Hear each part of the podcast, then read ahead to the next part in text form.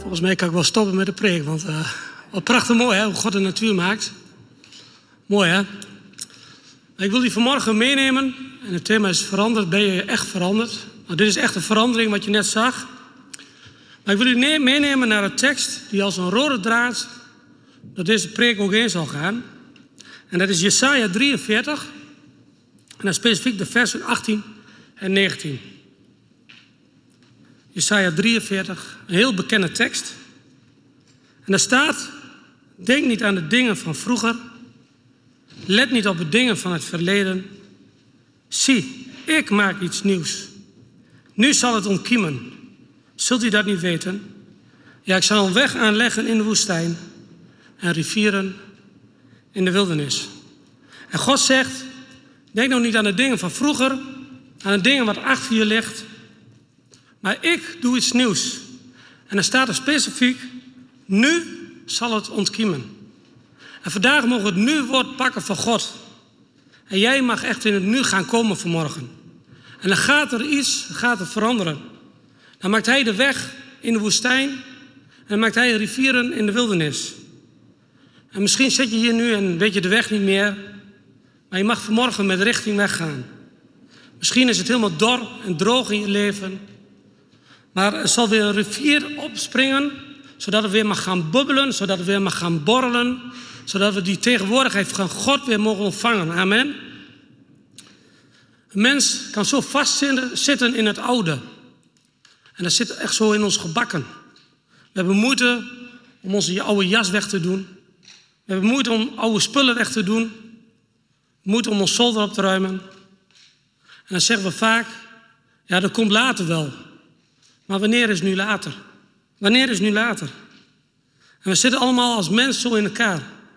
Vastzittend in oude patronen.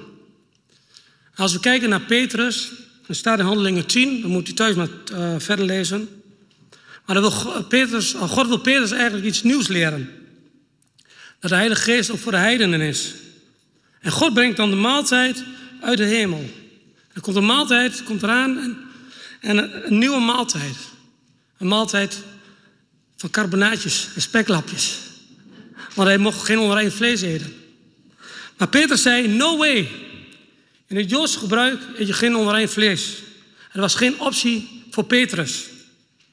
God had moeite om Petrus iets nieuws te leren. Maar zijn woord was slacht en eet.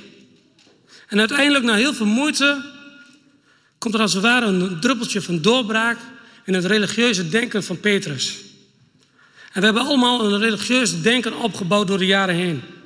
We hebben allemaal ons tasje als het ware gevuld. En zo deed opa het, zo deed oma het, en zo deed mijn vader en moeder het. En zo deden we het in de kerk. En zo zou ik het ook maar moeten doen. Maar God, God wil iets nieuws doen. Halleluja. Is er ruimte om iets nieuws te doen in jouw leven? Is er ruimte in jouw leven? En geef God, geven wij die, als het ware God die ruimte. Is er ruimte voor nieuwe wijn? Of zijn we allemaal oude zakken? Daar kunt u goed naar over nadenken. Hè? Er is een oud hart en er is een nieuw hart. En misschien ben jij hier met een oud hart binnengekomen vanmorgen. Maar je kunt in een seconde kun je een nieuw hart krijgen. En dat staat ook zo mooi in Ezekiel 36, vers 26. Daar staat, dan zal, ik, dan zal ik u een nieuw hart geven en een nieuwe geest in uw binnenste geven. Ik zal het hart van steen uit uw lichaam wegnemen en u een hart van vlees geven. Dat harde hart is ontoegankelijk, maar dat nieuwe hart is kneedbaar voor God. En hij wil het kneden naar zijn beeld. Er is een oud mens en het nieuwe mens. En het oude probeert nog zo vaak de kop op te steken. Ons vlees blijft maar zoeken naar een weg. En we kunnen die oude mens als wel, vergelijken met die rups, wat je net zag. Schadelijk. Altijd aan het eten. Schade veroorzaken. Hun God is de buik, zegt Filippenzen. En als je kijkt naar het leven van een rups, die scheurt haar jas uit. Maar in die rups zit iets moois. In elk mens zit iets moois. In je buurvrouw, in je buurman, iemand die God nog niet kent, daar zit iets moois. Maar er moet wel verandering komen. En weet je wat die rups gaat doen? Hij hangt zichzelf op zoals we net ook zagen. En er is een moment in ons leven dat we ons moeten vernederen voor het aangezicht van God. En dat is alleen de weg naar verhoging. Er is geen andere weg. In dat proces verandert die rups en die metamorfose creëert een prachtige vlinder. En die vlinder is niet meer schadelijk, maar die vlinder die, die bevrucht van bloem tot bloem. Van bloem tot bloem. Zo prachtig mooi. En die vlinder laat zich bewegen door de wind. En zo mogen wij ons laten leiden door de Heilige Geest. En jij bent die bestemd om die vlinder te zijn. Die vlinder van God. Er zit zoveel meer in ons. Er zit zoveel meer in ons dan we kunnen beseffen en denken. En God is bezig om zijn gemeente, om die stralende bruid klaar te maken. Zonder vlek en zonder rimpel. Dat we kunnen genieten van een kaaskleur. Dat we kunnen genieten van hoe jij vrucht mag dragen in die grote tuin van God. Er is een oude schepping en er is een nieuwe schepping. 2 Corinthians 5, vers 17 tot en met 18 zegt dat zo mooi.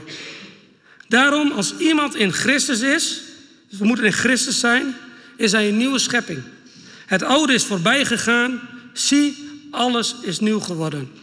En dit alles is uit God. Die ons met zichzelf verzoend heeft door Jezus Christus. En die ons de bediening van de verzoening gegeven heeft. De nieuwe schepping heeft een nieuwe, heeft een nieuwe wil gekregen. Een nieuw denken. Een nieuw verlangen. Een nieuw kijken. Een heel nieuw leven gekregen. Er zijn oude klederen en nieuwe klederen. Oude klederen stinken naar de zonde, naar het verleden. Maar de Bijbel spreekt over klederen van hel, een statiegewaad. In de openbaringen staat dat we bekleed zijn met witte klederen. En als we kijken naar Elisa, hij moest zijn oude mantel scheuren voordat er een nieuwe mantel kwam. Er zitten zoveel mooie, mooie lijnen in de Bijbel. Zo prachtig mooi hoe God ons wil aanmoedigen. Om in dat nieuwe door te breken. Om in dat nieuwe te gaan bewegen. Er is een oud denken en een nieuw denken. En dat oude denken moet hersteld worden. Het oude patroon van zo deden we het en zo moeten we het doen, het moet uitgehakt worden. Ik zie het echt als een soort religie. Sommige mensen bouwen zoveel dingen op in ons, in ons systeem dat we echt religieus gaan denken. Maar we moeten het vanuit God pakken. Zodat we verjongd mogen worden door de Heilige Geest. Die ons dat nieuwe denken gaat geven. En ik heb een eerlijke vraag aan u en aan mij. En die vraag die mij bezighoudt, in hoeverre zijn we eigenlijk vernieuwd? We komen soms jaren de kerk binnen, misschien wel sommigen meer dan 50 jaar hier. Maar een eerlijke vraag, in hoeverre bent u, ben ik, zijn wij veranderd? Mag gewoon die vraag vanmorgen gewoon heel nederig in ons midden neerleggen. En hou die spiegel voor uw hart. Ik wil niemand veroordelen, maar we mogen zelf in die spiegel gaan kijken. Ik wil graag lezen Genesis 41, vers 17. En dat was de droom van Farao, waarin Jozef uitleg over gaf. Genesis 41, u mag het met me opslaan.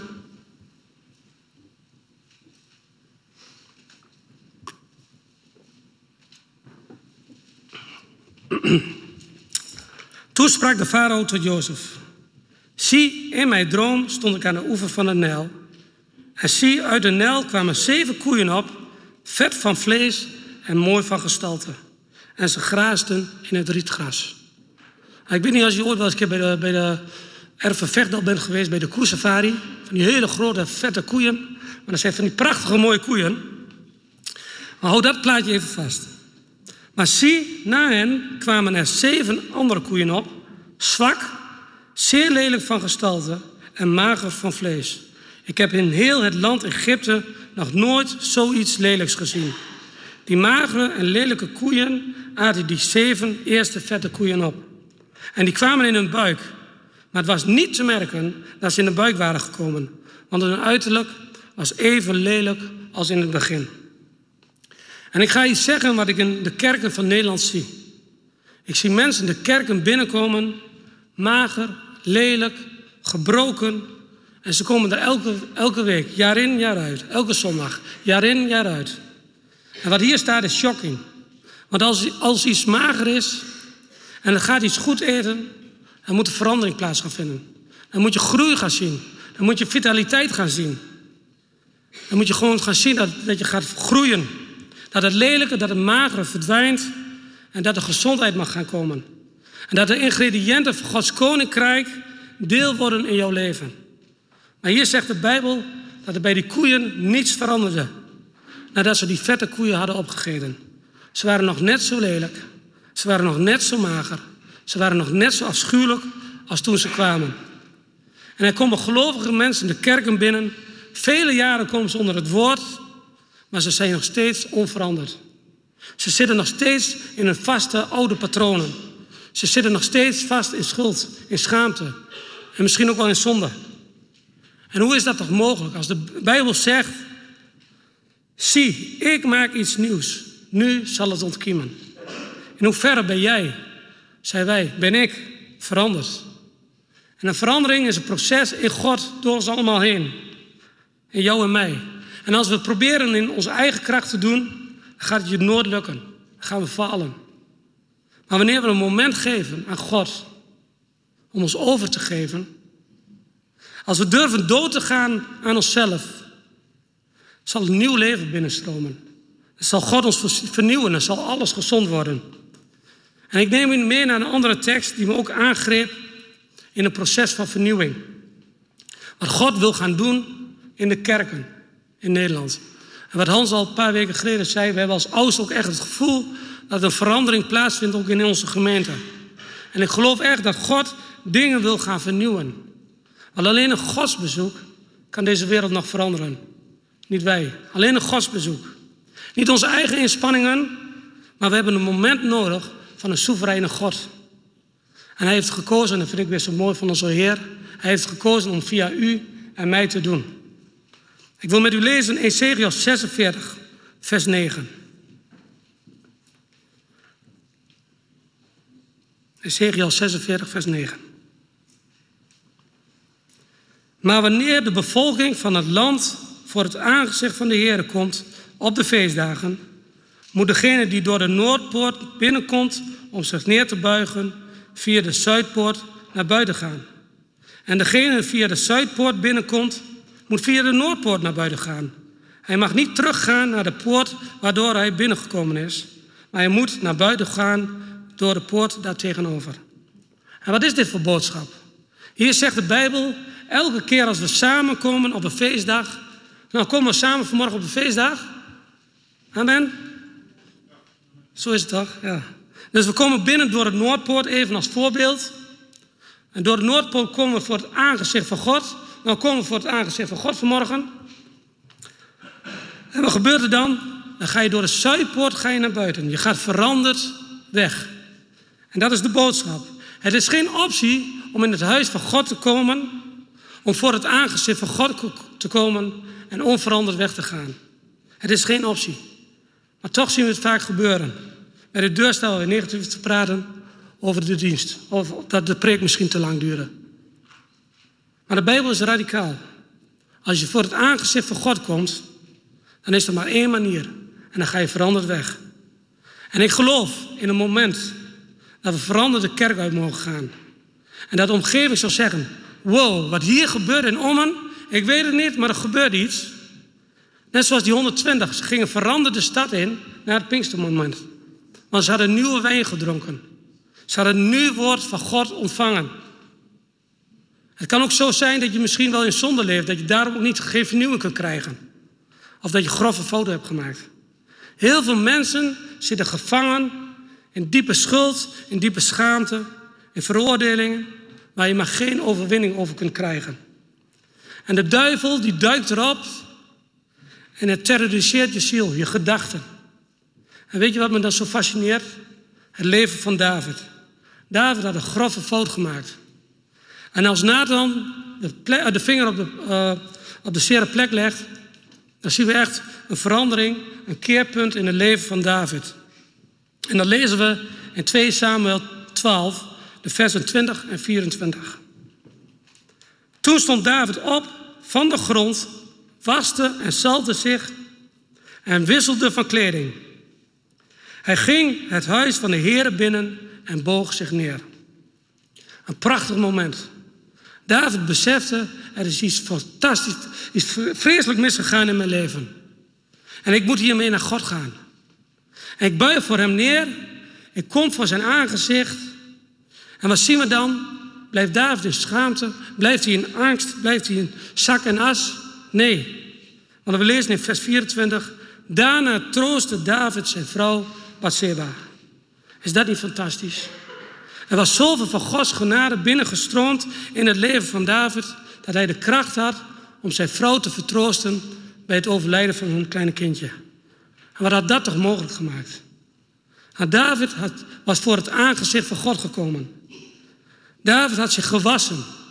En als wanneer wij ons wassen in het kostbare bloed van onze Heer Jezus, wanneer wij gezalfd worden door de Heilige Geest, wanneer wij klederen van heil aandoen, komt de potentie, komt de salving, komt weer terug in ons leven.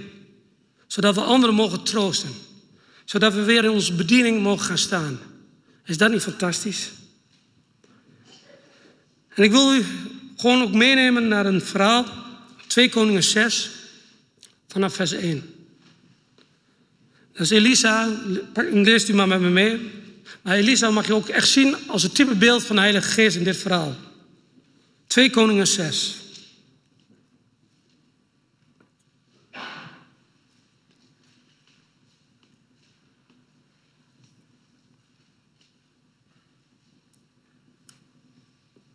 Elisa laat ijzer op het water drijven.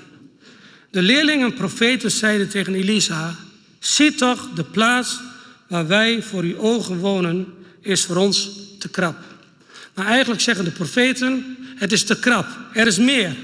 En ik zeg u: In God is er meer.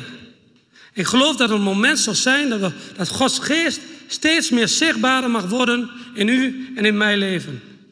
En als ik dit lees, zie ik als het ware zie ik als een verlangen in de profeten dat ze verlangen naar meer. En ik realiseer me dat er nog veel mensen ziek zijn. Dat er nog veel te veel mensen gebonden zijn. Dat er veel te veel noden zijn in de wereld. En waar je maar geen overwinning over kunt krijgen. Maar ik zie ook Jezus. En Hij is het antwoord. Halleluja. Hij is het antwoord. En ik wil me ernaar uitstrekken. Ik wil wonderen en tekenen gaan zien. Ik wil ze eigenlijk veel meer zien. Ik wil gewoon dat het eigenlijk gewoon normaal wordt. En dat het niet één keer per jaar met een mooie conferentie, een geneesdienst georganiseerd wordt. Maar wonderen en tekenen horen er gewoon bij. Zie, ik maak iets nieuws. Nu zal het ontkiemen. Zult u het niet weten? Ga alsjeblieft niet onveranderd weg, maar pak je nu. Pak je nu. Er is meer. En dan staat er in vers 2. Laten wij toch naar de Jordaan gaan. En in ieder daarvan dan een boomstam nemen en er ons verblijfplaats voor ons maken om er te wonen. En hij zei, ga maar. Elisa zei, ga. De Heilige Geest zegt vanmorgen tegen u, tegen mij, ga. Beweeg in het verlangen dat er meer is. Dat er meer is. En dat vind ik zo mooi. De mannen zijn zo wijs en die vragen om Elisa mee te gaan. En een van hen zei: Gaat u toch alstublieft mee met uw dienaren? En hij zei: Ik ga zelf mee. Het antwoord is: Ik ga mee. En de Heilige Geest wil met ons meegaan. Zo prachtig mooi. Zo prachtig mooi beeld. Zo ging hij met hem mee. Toen zij nu bij de Jordaan gekomen waren, hakten ze bomen om. Ze hakten bomen om. Iedereen was actief. En ik geloof in een kerk waar iedereen actief is. Waar iedereen bezig is voor het koninkrijk van God om samen kerk te zijn. Maar dan, maar dan gebeurt er iets. In vers 5. En het gebeurde toen een van hen een boomstam aan het vellen was, dat het ijzer in het water viel. En hij schreeuwde het uit. Ach, mijn Heer, het was nog wel geleend. Zie je het voor je? Zijn allemaal bezig. zijn allemaal bezig. En bij iemand valt bel, valt in het water. En dan sta je dan met je stokje zonder slagkracht. Zonder mogelijkheid om verder te gaan. Zie je het voor je? En er is paniek. En hij realiseert zich de kracht waar ik mee bezig was, dat was geleende kracht. Want dat staat ook zo mooi, hè, dat het geleend was. De kracht komt niet uit mezelf, maar ik ben iets kwijtgeraakt. En misschien ben jij vanmorgen ben je wat kwijtgeraakt. Ooit was je vervuld met de Heilige Geest. Sprak je in tongen? Bad je voor de zieken? Sprak je de leven uit over mensen? Bemoedigde je mensen? Zet je Jezus centraal in je leven? Maar het lijkt nu net alsof je slagkracht bent kwijtgeraakt. Er is geen kracht meer. De passie, de power is verdwenen. De blijdschap is verdwenen. Maar alleen met een stokje, met alleen met een stok gaat het je echt niet lukken. Maar let dan op wat Elisa zegt. Let dan op wat de Heilige Geest zegt. In vers 6. De man God zei, waar is het gevallen? Dat vind ik zo mooi. En dat is de vraag. Waar is het gevallen? Waar is de plek waar jij het bent kwijtgeraakt? Waar is het vuur, het brandende hart, waar is die verdwenen? En weet je wat me opvalt? Deze persoon weet precies de plek waar hij is kwijtgeraakt. En ik geloof, en als we eerlijk zijn, als we kijken in die spiegel van ons hart, weten we precies waar we het kwijt zijn geraakt. Misschien wel jaren geleden in een conflict. Dat er heel veel boosheid en pijn is naar een ander. Dat je iemand moet vergeven. Misschien ben je nog steeds boos. Misschien heb je wel zonde in je leven. Van dat is de plek waar het misgegaan is. En je moet terug, terug naar de bron. Terug naar de plek. En dan staat er verder. En toen hij hem de plaats aangewezen had, sneed hij een stuk hout af, wierp hij er naartoe en deed het ijzer bovendrijven. En wat doet de Heilige Geest? De Heilige Geest wijst altijd op het volbrachte werk van Jezus. De Heilige Geest komt met het hout en hij werpt het als het ware naar de plek waar jij het nodig bent, waar jij het kwijt bent geraakt. Waar de pijn, waar de verdriet allemaal begonnen is. En jij weet waar de plek is. Jij weet het in je hart. En vandaag mag ik zeggen tegen jou, tegen mij. Vandaag is het de dag. Jij mag zeggen, Heer Jezus, hier is de plek waar ik ben kwijtgeraakt. En dan staat in vers 7, hij zei, haal het naar u toe. Toen strekte hij zijn hand uit en pakte het. En de Heilige Geest zegt, ik zeg vanmorgen, haal het naar u toe. Met andere woorden, pak het op, pak het op. Je net mag al vast naar voren komen. En dat is het woord voor jou, voor mij. Zo belangrijk. Pak het weer op. Pak je slagkracht weer op. En God wil het aan jou geven. Hij wil het aan je geven. Hij wil dat je weer je eerste liefde terug mag gaan krijgen. En dan zie je, toen strekte hij zijn hand uit en pakte het. Zo mooi. En er zijn hier mensen vanmorgen. Je moet het weer gaan pakken. Je moet het weer gaan pakken. Want je bent hier voor het aangezicht van God gekomen. Je bent via de Noordpoort naar binnen gegaan. Voor het aangezicht van God gekomen. Maar je mag weer veranderen naar buiten gaan. Via de Zuidpoort. Is dat niet fantastisch? Maar je moet het wel pakken. En ik kan het niet voor jullie doen. Maar je mag het zelf doen. Denk niet aan de dingen van vroeger. Let niet op de dingen van het verleden. Zie, ik maak iets nieuws. Nu zal het ontkiemen. Zult u dat niet weten? Ja, ik zal een weg aanleggen in de woestijn en rivieren in de wildernis. En je mag het vanmorgen pakken. En ik wil ook een uitnodiging doen. Als jij misschien wat bent kwijtgeraakt, dan mag je het pakken. Dan mag je ook naar het kruis toe lopen en mag je het aan de Heer gaan geven. Dan mag je het gaan pakken. Als jij weer vernieuwing in je hart wil, als jij die eerste liefde wil, weer terug wilt, mag je het vanmorgen pakken. Wees niet bang, ga er naartoe. Jeanette gaat ook lied spelen, instrumentaal, en dan gaan we gewoon even de tijd voor nemen om het weer terug te pakken. Als jij dat in je hart voelt, die eerste liefde die je weer moet pakken, is daar nu de gelegenheid voor.